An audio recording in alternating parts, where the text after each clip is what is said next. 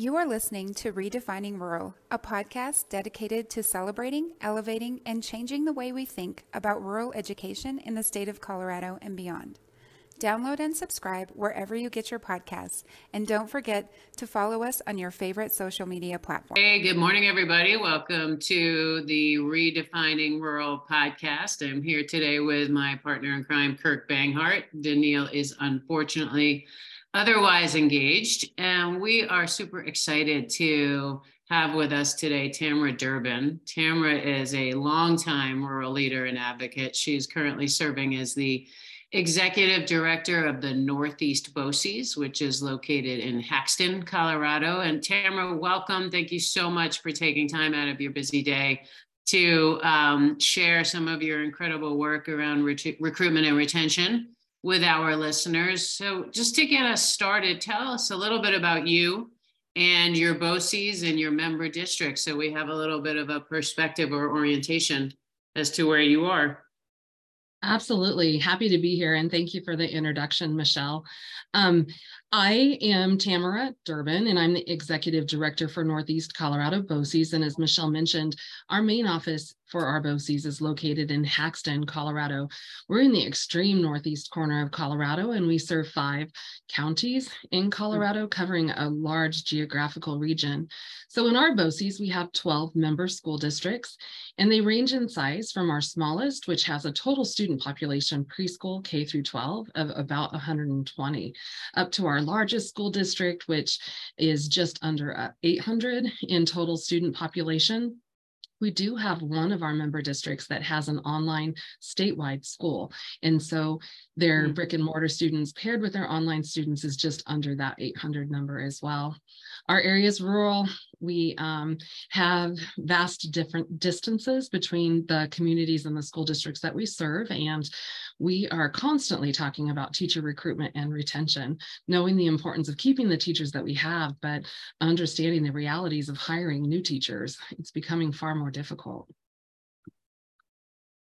Awesome. So tell us a little bit about uh, some of the, I know you've done a number of things for a long time, sort of one of the, the leaders in some of this work. Tell us about some of the things you've done to sort of uh, draw people out to your areas. So we're really trying to be creative. Historically, we've had really good initiatives to try and essentially utilize our administration to go out to teacher job fairs and recruit in state and out of state. Um, when COVID hit, we kind of changed to doing that online. And, you know, we really haven't had a lot of luck in regards to recruiting teachers in that way, especially to our rural communities. So we have talked about changing our approach, and I think we're still in the middle of looking at ways in which we can change our approach. But one thing that we did recently, which was really exciting for us, is we worked with Dr. Robert Fulton with the Colorado Center for Rural Education and a team at the University of Colorado in Greeley to really think about how we could bring students from UNC out to rural Colorado. And we had the good fortune of being asked to partner with Dr. Fulton and UNC with this work. Um, for me personally, it's like I'm a graduate from UNC and obviously believe in the value of their program. So it was kind of fun to be working with them in that capacity. So it really started with just a conversation. We aren't having a lot of luck in hiring teachers at job fairs in state or out of state. And we thought maybe we need to bump, bump back our recruitment in some ways. And so having the opportunity to kind of um, market rural teaching opportunities to UNC students at their junior and senior level presented some new opportunities. It isn't an entirely new concept because when Brett Miles was our executive director at Northeast BOCES in years past, he did something very similar. And I think it was a great learning opportunity on all sides, students and school districts. And this opportunity this last week was for us as well. So we did some planning. We decided that we would target junior level and senior level students in teacher prep programs and invite them on a field trip per se out to rural Northeast Colorado. So we did in our planning phase, design email communication out to the students, presenting them with this opportunity to come visit our schools. UNC was really um, wonderful at helping us get the information out to the students and also to teachers too to encourage their students to attend. And we had 19 sign up to attend our event. So this last Wednesday, March 22nd, the students got on a chartered bus in Greeley, Colorado, and we had them travel to Akron, Colorado, one of our member school districts. We provided them with a breakfast there. We provided them with some opportunity for conversation with district level staff and BOCES staff. And then we arranged for some resource sharing. So obviously in the first half hour, we were really talking up our rural schools all of you who are familiar with rural schools know that there's a lot to celebrate with them and um, really just talked about the advantages of rural schools and then spent a good period of time a half hour sharing resources so some of those resources are resources that we offer to teachers at the BOCES. Dr. Fulton talked about state level resources that are available to teachers. And then we had Annette from Teach join our group too to speak briefly about just resources through Teach. And um, Antonia Cars, who's our Director of Instruction, Accountability, and Learning, really spoke to some additional learning opportunities that we have going on within our BOCES. So what do you think? Does it sound pretty incredible so far?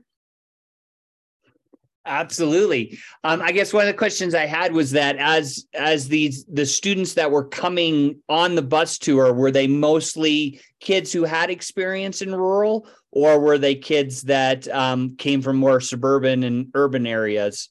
Um, did you get a feel for what the students that were interested and and why they were choosing to take take this opportunity? Yeah, so in talking with students, the breakfast opportunity was a great opportunity just to have some neutral conversation. And so, what we learned from a lot of the students is that some of them had ties to rural Colorado, like a couple had family, extended family that lived in the area, but the majority of them were from urban areas. And in fact, many of them mentioned that they'd never been to a small town. Mm. And it was kind of interesting to me to hear them speak to um, coming or traveling, because one of the things they realized is that rural isn't really that far from them in the urban area. Um, their trip from Akron to, or from Greeley to Akron was an hour and 45 minutes. You know, definitely doable, not terribly long, but there were several that were from urban who said really they hadn't been outside of the urban suburban area, Denver, Greeley, and traveling back and forth. So it was a new experience for them. Awesome. So, how else did you spend your time with them the rest of the Right. day, or did they stay the night? I'm, I'm really interested to hear what else what else y'all did. Sure. So I wanted to just mention that in the resource sharing, we really reiterated the resources that are available to students teaching in rural schools, including the rural student teaching stipend, the $4,000. It's like for a student, $4,000 is a lot of money. And, and um, also talked to the rural in-service stipends that are available there too. So at, from 9 to 9.30, we did some resource sharing, answered some questions they had. And then we had pre-planned to assign each of the students with a teacher in one of our districts. So of our 12 districts, we have five of our districts um, that were closest to Akron that um, agreed to come and to meet the students and then to take them back to their school district. So each UNC student was paired with a master teacher in one of our five school districts that were a part of this trip the administration came to pick up the students, spoke to them briefly, and then traveled with them back to their districts. So the districts that were involved in that were the Akron School District, the Buffalo School District, the Lone Star School District, the Yuma School District, and the Otis School District. So from 9:30 to until about 2:30, the students were on site in the school districts. They spent time in classroom with teachers. They went to lunch with the student teachers and or with the teachers and the students. They had opportunities to meet with administration to kind of hear about school districts. They went on tours. In some instances, they met with community members, and it was a real eye-opening experience, I think, for a lot of the students to realize how um, successful rural schools are athletically, um, admiring trophy cases and um, sports success stories too. So our our rationale was really just to try and give them an overall perspective of what a rural school is all about and they um, were in many instances able to work with the with their assigned teacher in delivering some instruction or facilitating some small groups. We did match them up with teachers in their program area and i think that was beneficial too. Neat. That's that sounds like a great experience for the the schools and for the students. So I have to mention it was um, when the students came back to our staging area in Akron at the end of the day, there were more stories about mm. the students' experiences and more stories from administration too. But everyone really felt um, really good about the day.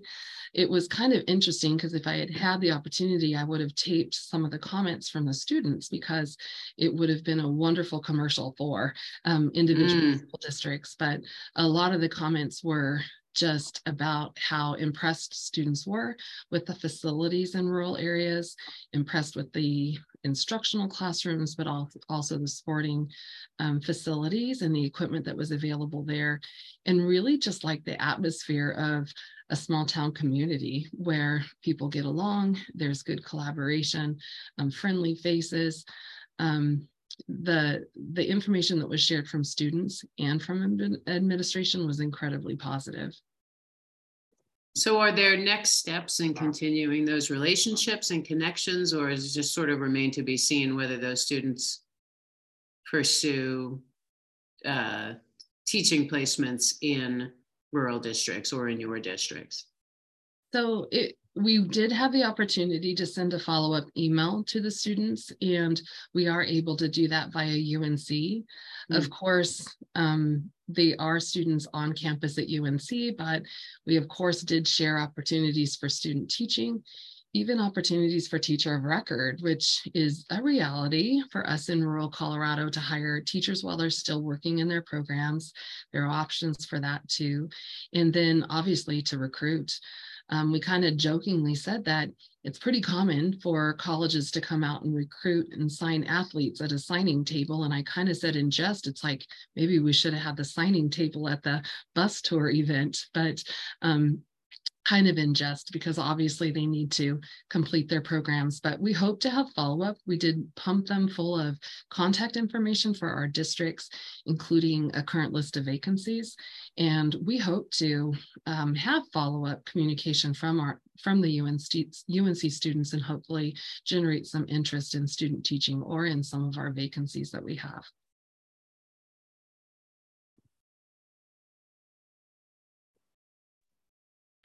That's really awesome. And thank you on behalf of other rural districts because that sort of promotion and experience sort of, you know, it, it's a ripple effect. And so they, their friends get excited about rural schools. They get excited about rural schools in other areas. And goodness knows, um, we need that energy around rural schools and rural opportunities these days. Um, I did want to sort of Robert Fulton, who you mentioned several times, is runs the uh, Rural Education Center, which is run out of UNC.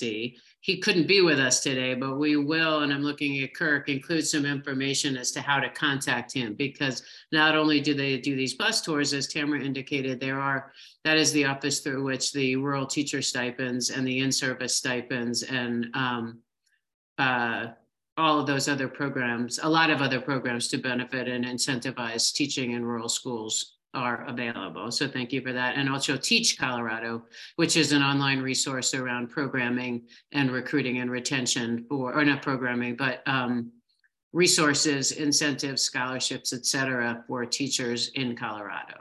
So um, thank you for a nod to both of those programs and we'll include information for uh, each of those in our, I think they call them show notes. Kirk, is that right? Yes, yes, we'll we'll do what we our best we can to get you that information if if people are interested. But uh, if also you more than welcome to reach out to Michelle and I, and we'll we'll pass that information on about what the University of Northern Colorado is doing uh, with their rural center. So it it's great. Um, Tamara, another question I had for you is that in in historically um, those those districts that have been closer to other states have been able to recruit from neighboring states and and bring folks in. Uh, I think one of the questions I have for you is that is that a trend that you're seeing change for your district since you you have access to to three states up in your your corner of Colorado. Is that something that's that's changing and no longer seeing it as as a viable option, or is that still something that your districts uh, can take advantage of? So our our districts are seeking out of state applicants. In fact, we had two of our districts recruit from Western State in Chadron, or excuse me, from Chadron State this last week, um, in an attempt to to pull from out of state.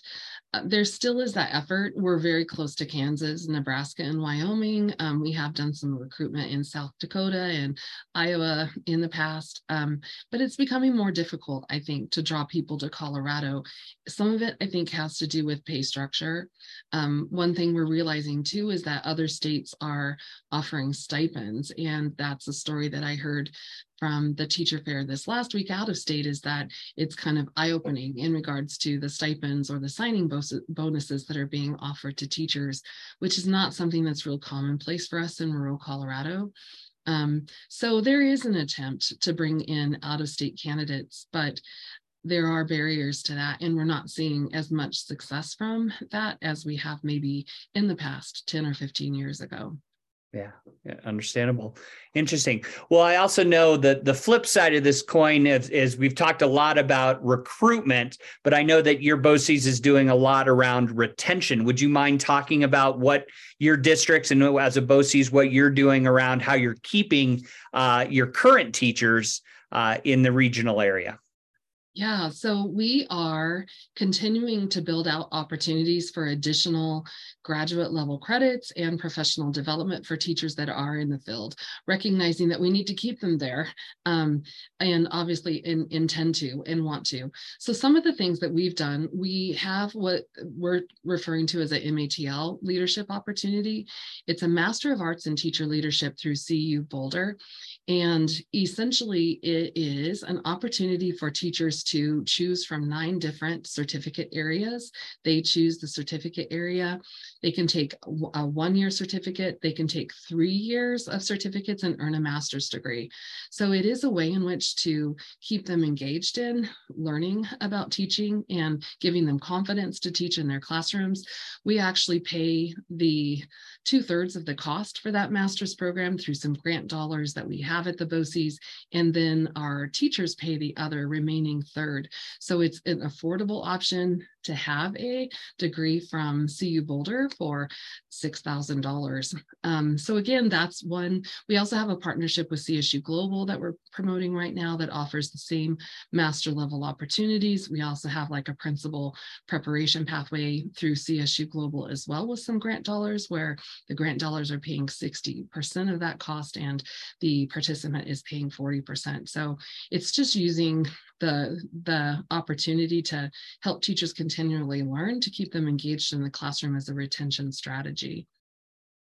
Yeah, that, that that's that's wonderful to hear. I know, um, you know, we had a, we've seen some statistics that were were showing that forty to sixty percent of the teaching profession was looking to leave the profession, and I know that that some of the research that I've seen around the same similar model that you're doing has numbers of of keeping people in the profession upwards of ninety percent staying once they have support uh, for master's degree and continuing education in that. So that sounds like it it's a great opportunity for teachers in the north northeast to to take advantage through our our universities and you as a BOCES. So thank you for doing that. Absolutely. The other thing I might add is that we do have consortium professional development in our BOCES. Our districts partner really well with each other. And over the course of the school year, this year, we've provided four days of professional development. One was really on how to support mental health needs, social, emotional, and behavior needs of students, because sometimes it's the classroom management side of the teaching profession that is a challenge. And, and um, can sometimes um, lead teachers to exit the profession. And then the other three were really focused in on providing opportunities for learning about instructional practices to increase student achievement within classrooms. And so those opportunities are good too, because they provide research-based quality um, information to teachers, but they also give teachers an opportunity to collaborate with, with each other, which is great as well. Tamara, thank you so much for being here. Thank you so much for your leadership, for your advocacy work, for all of the things. Anything else that you you think our listeners should know about recruitment, retention, any of your work? So the only other thing that I might add is that we are a rural coaction grant recipient. Right. And as a part of being a recipient of the rural coaction grant, we are really looking at how we can expand career pathways within our area for our secondary students. And as a result of that, we have some opportunities for teachers to get additional training to help support expansion of career pathways for our students, and that's been really exciting work. We also applied for our Opportunity Now seed grant through the Office of Economic Development and International Trade, and we received an invitation into the second round, which is really exciting for us That's because huge. it will allow for us to continue our rural coaction group or work beyond the two years of the rural coaction grant. But what I want, wanted to mention specifically is that our economic data shows us that we have vacancies to fill in the teaching profession, and that's one of the career pathways identified in the Opportunity Now grant. So we are in the process of completing our request for application to build out that career pathway for teaching. And we're really hopeful that we can start as soon as middle school in trying to recruit people who live in our small communities into the teaching profession and then give them some coursework to take in high school to give them a little bit of an introduction, get them enrolled in concurrent enrollment. In some instances, we have students graduating with their associate's degree at the same time that they're graduating with their high school degree. And then it puts them in a position to finish a teaching degree in partnership with some good quality programs that we have in our area. So it's not an immediate solution to fill the vacancies that we have Mhm. right now, but it's offering some hope that maybe we will be able to build out those pipelines and make um, pipelines into a teaching profession affordable too for people, recognizing that we do have strengths in our students that attend in our schools. They're kind of a captive audience. And if we can encourage them to go into teaching now, it's like we'll see the benefits of it in the future. Well, and they already know and love your community, right? So that's the the first hurdle. And hurdle isn't the right word, but it's it's starting from an advantageous position if you you know the folks are are committed to your kids and your communities. I agree. I think I think we've always had this plan where we recruit people into our rural area and I think our thinking has shifted and we have people in our area that we need to build into careers that we know we need in our rural areas because they tend to be the people who um, stay and obviously we're looking at things from multiple angles but our high school students are a great audience in which to share information with about the teaching profession and other professions. So our rural coaction grant work and our opportunity now grant work are really exciting for us. It's like it's it's a different way of thinking and it's nice to have some financial resources to help with the work. Yeah, I mean, if I had a dollar for every time you you said, you know, grant funded, um, that is just a reality, and we've talked about that a little bit before around how we often, all too often, some might say, rely on grants to do some of this critical work. So, uh, kudos to you and your team for the partnerships you've created and the revenue streams that you have um, brought in through these grants. That Opportunity Now grant can be a it's it's a lot of money, is my understanding if and when. And so getting to that second round is no small task because I know that there were a lot of applicants for that. Um, and we will have to check in with you in the next, you know, six, eight, 12 months and see how all of this is going um, and get some updates on the work because I know a lot of folks will be interested to to hear the successes and more likely than not some of the challenges that you face as you go through. Absolutely. Thank you for that. I've heard you say, both of you, Michelle and Kirk, about grants, because in rural areas, having the capacity to write grants, it's a heavy lift. And it's important because it brings in resources, but it is a heavy lift. And we fortunately have been able to pursue it um, out in this area. But um, very exciting things to come, I think. Yeah, absolutely. Well, thank you again for for your leadership in in the northeast part of our state and the great work that you're doing. Uh, as Michelle said, I'm super excited to hear about next steps and where that goes. So, thank you for joining us today, and, and we look forward to hearing next step of the great great work happening up in the northeast BOCES. So, thank you. Thank you for the invitation, and um, Michelle and Kirk, thank you both for your leadership in our state. It's um, very much appreciated. So thank you for the invite to speak with you today.